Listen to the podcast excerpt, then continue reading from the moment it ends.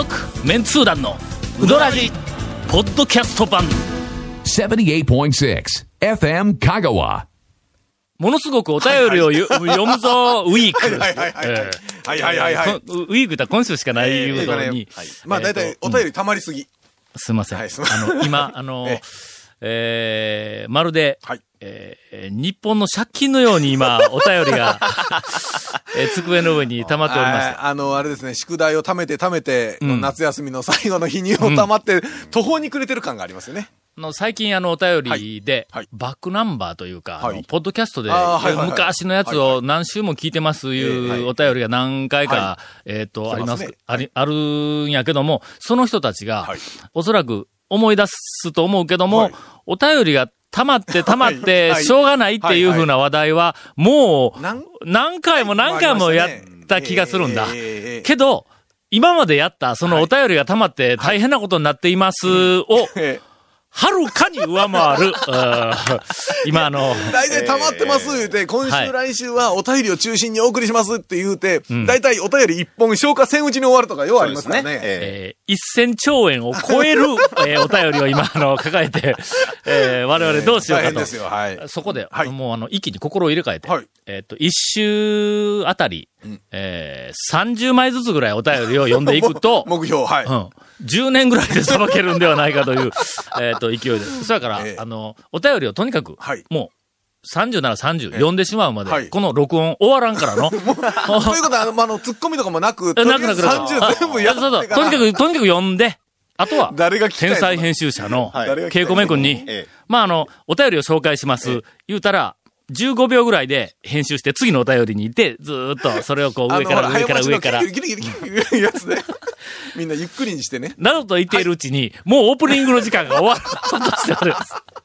ほんまに今日はお便り読むぞ。頑張りましょう。実はさすがにお便り読む、たくさん消化するためにと思って、今日、ちょっと俺遅刻してきたけども、録音に。その間何をしようだろうというと、山のように溜まったお便りを分類しようと。偉いだろ、この編集者の魂。いや、それを逆算して、間に合うようにやってください。早く読むために、ちゃんと、事前に分類をするという、この、素晴らしい。どうしようかな。新しく来たお便りから言いますかね。結局それか。結局意味ないよ、分類は。意味ないよ。はい、団長ゴンさん、長谷川さん。はい。先日は私の長年の謎だった藤原屋さんの話を扱っていただきありがとうございました。元香川県在住の博士です。はい。どうもどうも。私は以前、東京からうどん食べに来る飛行機代が100万円を超えたことに愕然とした結果、思い余って転勤希望を出して香川にやってきたことをお便りしたところ、団長とゴンさんから、今までに費やしたお金を冷静に考えてはいけない。はい、大抵後悔する、はい。という金言をいただきました。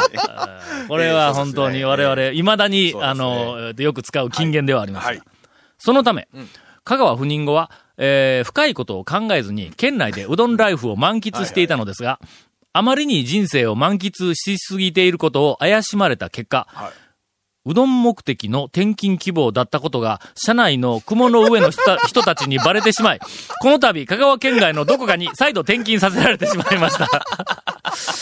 飛ばされたっちゅうやつですか。はい、バカなことやっておりますが、今後はどこぞの博士と改名して、ポッドキャストにて、皆様のご活躍を生温かく見守りたいと思います。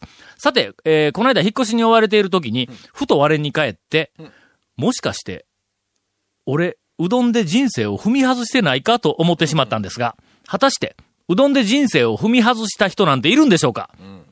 そんなバカなとは思ったものの、不安で昼も眠れなくなってしまったので、ここは団長の金言、上を見て頑張るより下を見て安心しろという、これも、人生の真理をついている、ある種真理をついた私の金言ではありますが、これに従って心の安静を取り戻したいのですが、メンツー団の周りでうどんで人生を踏み外した人の例があれば教えていただけますでしょうかという。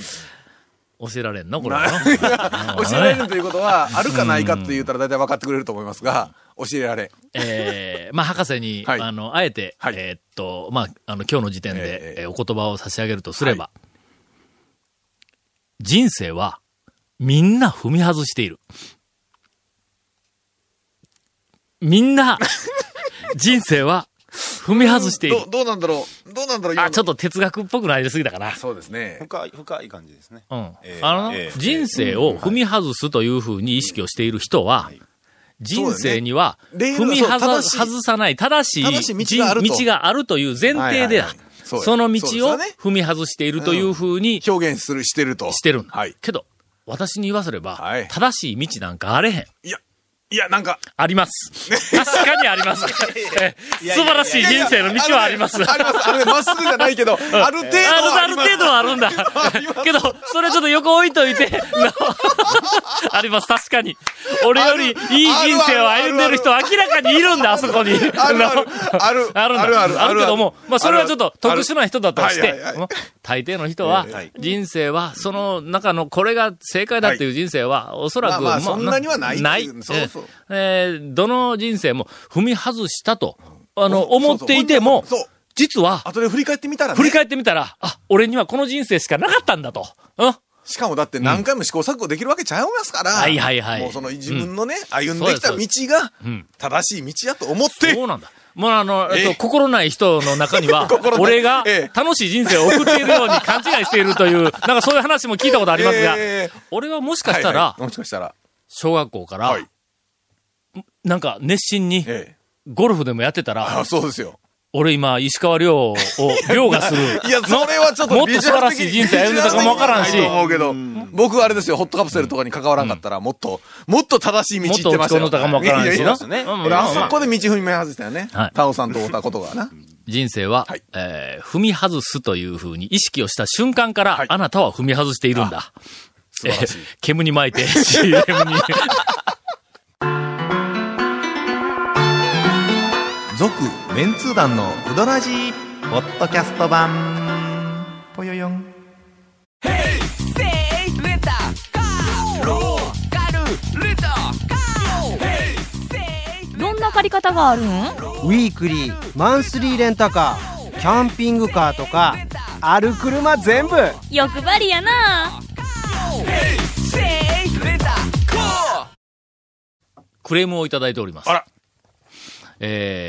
タオ団長、ゴン氏。ほら見て、ゴン氏。で、こう来とるところからもうなんか、クレーム、行くぞみたいな。違う。俺には含むことがないという感じ。ハセヤン。急に慣れしてくるんです。誰やねん。そして、FM 香川関係者の皆様、こんばんは。お怒りモードでメールしている、練り物系男子ちくわです。お怒りモードの割に、ラジオネームが全然なんかこう、閉まらんね。はい。藤沢翼こと、翼っちにお伝えしてほしいことがあります。釜玉にソース。はい。何ちょっと待って、何真似たらまずかったやないか。以上ですね。ちょっと待って。そんなこと言うたんか。なんか昔ありましたね。翼っちがそういうことを自分の番組で言ってたっていう。ああ。それ考えたらわかるやろと。その、練り物さん世の中には、情報が溢れていると、もう10年前からあちこちで言われていますが、情報が溢れているから、正しい情報と正しくない情報も混在していると。みんなメディアリテラシーがどうしたとか言うてやな、正しい情報をきちんと選べなさい言うて、なろってきたろ誰の情報を信用して試しとんや、こんなの。そう。普通考えたらわかるやろね。余談です。はい。メンツー団と超うどんランキングの DVD の CM がポッドキャストにも仕込まれていますが、ほんま？もしや、あのナレーションをしているのが、悪名高き翼っちでしょうかほんま？どうなん？違うん？翼っちに呼んでもろとるらしい。翼っちか、やっぱり。しかも呼んでもろとるらしいですよ。もらっている。なんでその下手に出るの？ケイコミ君が言うたら、呼んでもらってるらしいですよ。毎回、あの CM の最後の、Amazon で買って、ちゃってくださーいという言葉に言いそうやのアマゾンで買っちゃってくださいって言いそうやな。聞いたことないけどやつ言いそうという言葉に投げ捨て会と突っ込まざるを得ません。なんとかしてくださいというお怒りの今ね、今翼っち向こうのスタジオでやってましたけどね。ちょっとおそらく今曲がかかっとんだろうと思うけども、俺が入ってきた時にガラスの内側でふんぞり返って椅子にふんぞり返って足を前のテーブルにかけようかという勢いで。かけてないけど。続きまして、さぬきパスタ論の研究に日々、勤しんでいらっしゃる団長。学校はあんまり聞いたことない。そんなもんがね。そしてゴンさん、長谷川さん、こんにちは。川崎市の綾まで自転車で30分です。この間、自宅で妻と猫耳麺の料理を作りました。なんだ猫耳麺って。なんかパスタっぽいやつか。うん、要は、なんかスプーンの裏みたいなんで、ちょっとこう、くるっと丸く内側にやるみたいなやつちゃうんですか。さすが中国。中国もそろそろ5万年の歴史とかだったから。あれどんどん増えるからな。昔。10年で1000年増えるんですよ。そうやろ？昔ね、中国3000年だったから。3000年って言うたら今4000年だろ。もうそろそろ5000年言うてます。あ、いや、もうね、5000年言うてますわ。そろそろ。もう夜やろ？もう夜、もう夜。中国の、歴史何千年と、それから料理記者歴何十年の岸朝子さんと。あれ、どうぞどうぞ。あれを本当に、岸朝子さんは何年経っても料理記者歴40年か50年かなんか知らんけど変わってないという。まあ、二つはね、ちょっとなるほど、メディアリテラシーの、なんか勉強になるなと思いながら。ああ、はいはいはい。猫耳麺とは、説明書いてるわ。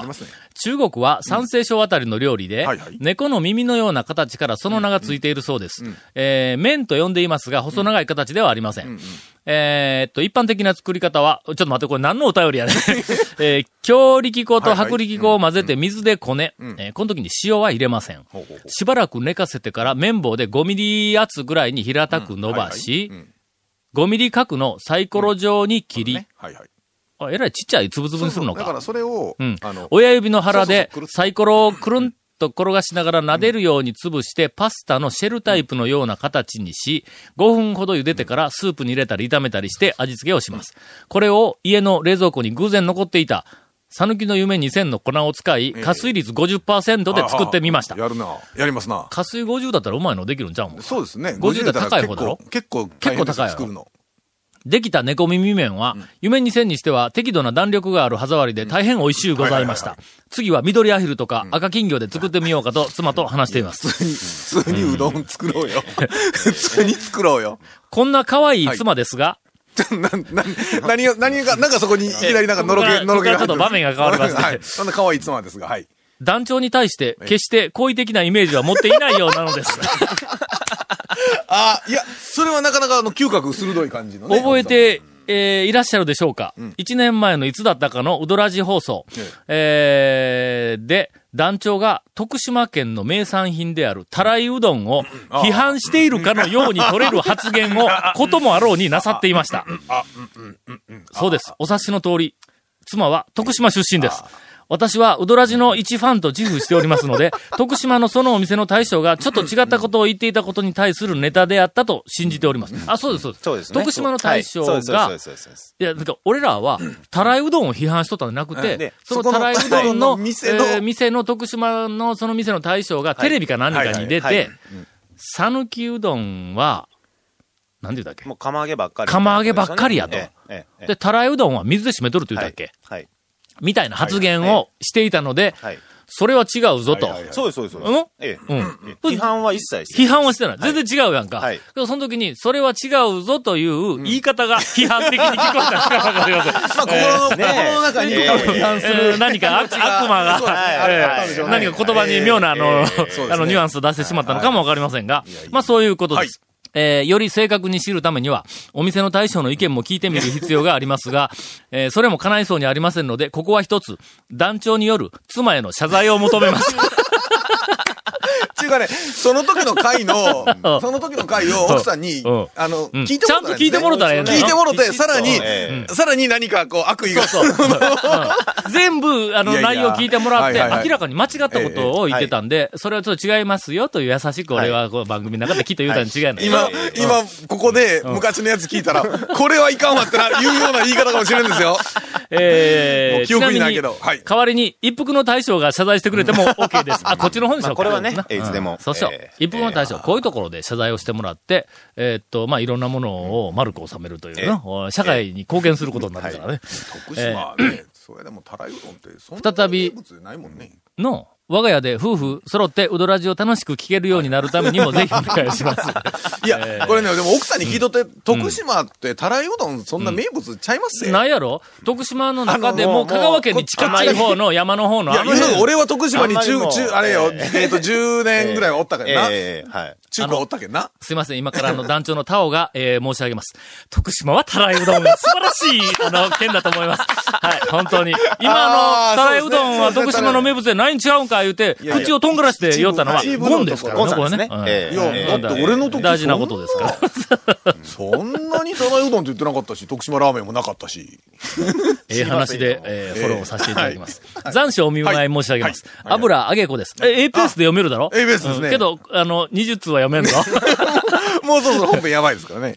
もう読めなくなったの？時間が来て。続、メンツー団のウドラジポッドキャスト版。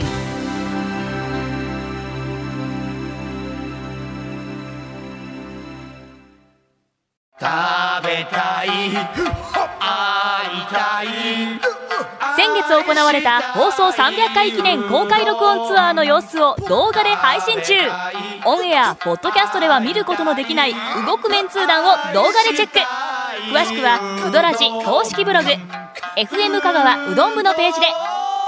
この企画は山陽フーズとさぬき免震の協賛でお届けします。あの人気番組が DVD になって帰ってきた。昨年 KSB でオンエアされたメンツー団と週刊超うどんランキング。メンツー団の爆笑トークの未収録部分もてんこ盛り。第1巻第2巻好評発売中。サルキ人1000人の生アンケートによるガチンコランキングがわかる。うどん巡りに欠かせない。 Amazon で買っちゃってください。今日はお便りが、国の借金ほど溜まっておりますので、ゴンからのインフォメーションはカットさせていただこうと思います。稽古メイクがもうなしでええです。いつもと同じインフォメーションを皆さん、なんか天の声として一応聞きながら、お便りの続きですが、油揚げ子です。どうも。今回はちょっと団長に感謝のメールです。ほら見て。最後にそういうの持ってきます。長くなりそうなので、ラジオで読まれなくても大丈夫です。いや読ませてよ。そんな、こんなめったにない。いい話を。自分の心の中にね、団長の一人の心の中にしっかりとこう入れていただきます。次のお便りです。ほんまに読まんでええんか？我々が提供した情報、確か、油揚げ子さんの友達の彼氏さんが、東京から帰ってきて、うどん屋を回るのに、どこ行ったらええかな、とかいうふうな時に、結構たくさんの、うどん屋にいて、ものすごく喜んでくれた上に、超メンツ団4を呼んでいた友達が、いちいちおもろいよな、これ、と。大爆笑ではありませんが、軽い笑いをこぼしていて、話題で、話題にこと書くことなく、中の、楽しく回れた。楽しく回れたと。それから、一角に行こうと思ったら、多分、ものすごく混んでるやろなと思って、ふと、私がここで話をしていた鳥源を思い出して、鳥源に行って大満足をしたと。というふうに、感謝の意だけでも汲み取っていただければ嬉しいですと。友達の彼氏さんに香川を楽しんでもらえたのはメンツー団のおかげだと思います。ちょっと待って、メンツー団に言ったらみんななっとらないか。俺って言って俺って我々もね。我々もね。我々のおかげっていうことでね。まあまあ。団長コンさん、長谷川さん、こんにちは。横浜市のチャースケと申します。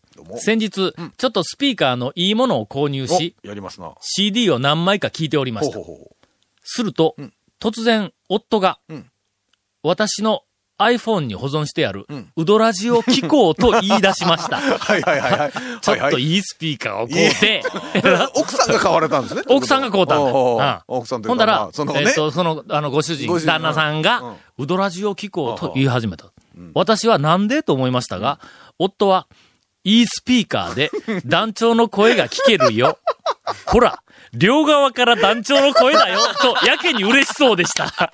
おかしい、おかしい、おかしい、その家。今まで私が団長のファンだと思っていましたが、夫もかなりなもんかもしれませんというお便りを、チャスケからいただきました。おかしいですよ。おかしい。絶対おかしいからね。一応団長に、謝罪を求めますというお便り一通の後は、団長に、俺のいい話を二通被せて、ダメですよ。しておきたいと思います。続きまして、ええのかな？まだ大丈夫ね。あと一個。これな、内容というか、ポイントは一個だけなんやけども、前後に、あんまり読まなくてもいい、ものもたくさんありますが、団長ゴンさん、長谷川さん、メンツー団の皆さん、こんにちは。神奈川県川崎市の自宅からあやまで自転車で本気出せば30分のおっさんです。さっきの人ですが、はい、メンツー団の皆さんに質問があります。うん、それは、うどん屋さんの店内でかかっている音楽について、どのようなバリエーションがあるのかということです。うんうん、香川県内には数えきれないほどのうどん屋さんが存在するそうですので、中には不思議な音楽、面白い音楽がかかっているお店もあるんではないかと推測をしています。ぜひ皆さんの印象に残っているお店の、なんじゃこりゃという、お店を紹介をしてくださいと。ちなみに、この質問を思いついたのは、先日、都内の神保町にある、某丸かという讃岐うどん屋さんを訪れたのがきっかけです。団長はいらしたことがありますでしょうか？いらしたことがございます。はい、入り口で可愛らしいお姉さんがお出迎えしてくれる、ちょっとしたドキドキ体験を楽しめるこのお店は、おらんかったぞ、俺がいた時に8年ぐらい前に。4、5人並んで座れる、横長のテーブルが3つほど並んでいて、あ、これ同じやね。うん。その奥に厨房があるという構造です。注文した、これは、温かけって読むんかな？温かいかけ。は、細めでシュッとした弾力のある麺に、都内では貴重とも言える、いりこの香り豊かな出汁が嬉しいうどんでした。それと、オプションのちくわ天はおそらく揚げたてで、熱々カリカリでした。ここでかかっていた音楽が、なぜか地味編だったんです。神保町、お茶の水界隈には、書店とか、スポーツ用品店、そして楽器店が多く、このお店にも音楽にこだわりのあるロックな方がいらっしゃるのかもしれません。お茶の水の駅から山の上ホテルに行くまでの道沿いに楽器屋が山のようにあるんだ、あそこ。なんか、おそらくそういう街だと思うんや。ジャズ屋もあるんで、一見あってな。ライブのジャズ屋さんね。ライブのジャズ屋って、あそこは時々行きよった。まあそういうことかもわかりません。とりあえず、丸か、地味編がかかっているそうなんです。まあ大体店主の方の趣味で。か、もしくはもうラジオとか、有線とか。昔、銀座の坂田。はい、銀座の、はい。ビートルズかけようと思うの。もうそこら辺は、だから東京だとそういう感じですかね。うん。それから、皆さんこんにちは。はい、あ、これ、さっきと、自転車で30分さんや。はい。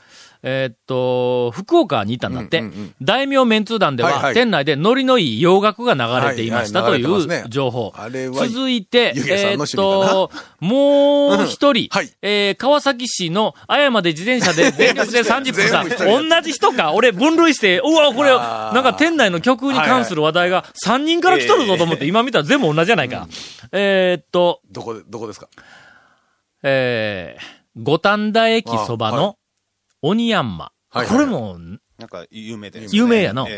讃岐うどんの店としては、県外の讃岐うどんの店としては、割と知れた鬼ヤンマという、立ち食い讃岐うどん屋さんでかかっていた曲が、あまりにも衝撃的で、朝から頭がクラクラして仕事にならないので、メールでご報告いたします。その時にお店でかかっていた曲は、山本幸太郎の岬めぐり。これはいいとしましょう。いいかおい、これ。いや、良くないと思いますよ。良くないとか、どうなのそれ。その次が問題の、柏原郁恵のハローグッバイです。どうですか？なんで80年代なもう絶対趣味でしょうね。などという、店内の曲についての、お便りが3通もいただきました。約1名から3通もいただきました。これの、あんまり、店内で曲に印象はないんだ。こっちの高松というか、香川県の店だと、まずね、もう、流れてないですもんね。製麺所はね、特に。おかせんが、琴の音色で、ポップスかなんか。あれ、多分、有線のね、そういうチャンネルがあるんですよ。あ、そういうチャンネルがあるんですよ。それから、清水屋は、俺となんか、ちょっと趣味が似てて、ジャズの、ギターの好きなやつと、それから、時々、おっちゃんかかります。誰ですか？あれ。エリック・クラプトン？あ、クラプトンかかります。やっぱ自分の好みです。なんでおっちゃんで、その格好だけで。おっちゃんでギターこんなしたら、数人しかおらんじゃないか、数人しか。確かにね。あれ、素晴らしいギタリスト、トップ3の一人だろ？そうです。クラプトン、ジミー編と、なんかおったろ？ごつ有名なやつがな。だってエリック・クラプトンの神の左手言われてましたからね。そうか。昔。みたいなことです。はい。それから、音楽といえば、丸川が修行した山越えはなんかオルゴールですよね、確か。山越えはオルゴール、オルゴールが流れてますよね。あと音楽流れてる言うたら、ハリアは流れていません。いません。で、製麺所は基本的に流れてません。流れていません。ラジオは多い。100コマはラジオだったでしたっけ？うん。100コマはラジオやろ。ラジオだったような気がしますね。の、一服もラジオね。はい。西日本放送です。FM でこんだけ言ってやったのに西日本放送。ちなみに清水屋さんも、ジャズやめて西日本放送がかかっていましたが、今度、演座でないわ。なりあいに移ると、FM が入るから。バリバリ入りますからね。絶対に FM をかけてるはずだと思いますが、あんまりありません。音楽について、うわっていうのはあんまりない。これはどう？他店との差別化という点で、音楽で差別化をするというのはどうやろう？優先順位すごく差別化の中ではすごく低いような気がしますよ。うどん屋マーケティングで成功するためのキーワードは、他店と、つまり競合と差別化された付加価値。そうですよね。これだ。まあまあまあね。そうですよ。すると。どこの付加価値をつけるかって話ですよ。ただし、他店にない。つまり、競合と差別化された。ここまではいいけども、その次大事なのは、付加価値やからね。上乗せになる価値やからね。それ、他店とは違うけど、それをやることによって、下に行ってしまうっていう、そういう価値はダメやからね。わかりました。曲という視点で、まあまあ観点で、我々ちょっと、取材を、してきようと。我々ではない、長谷川、うちの、メンズ団の長谷川が、責任を持って取材をさせていただきます。続メンツー団のウドラジポッドキャスト版。続メンツー団のウドラジは FM 香川で毎週土曜日午後6時15分から放送中。 You are listening to 78.6 FM 香川。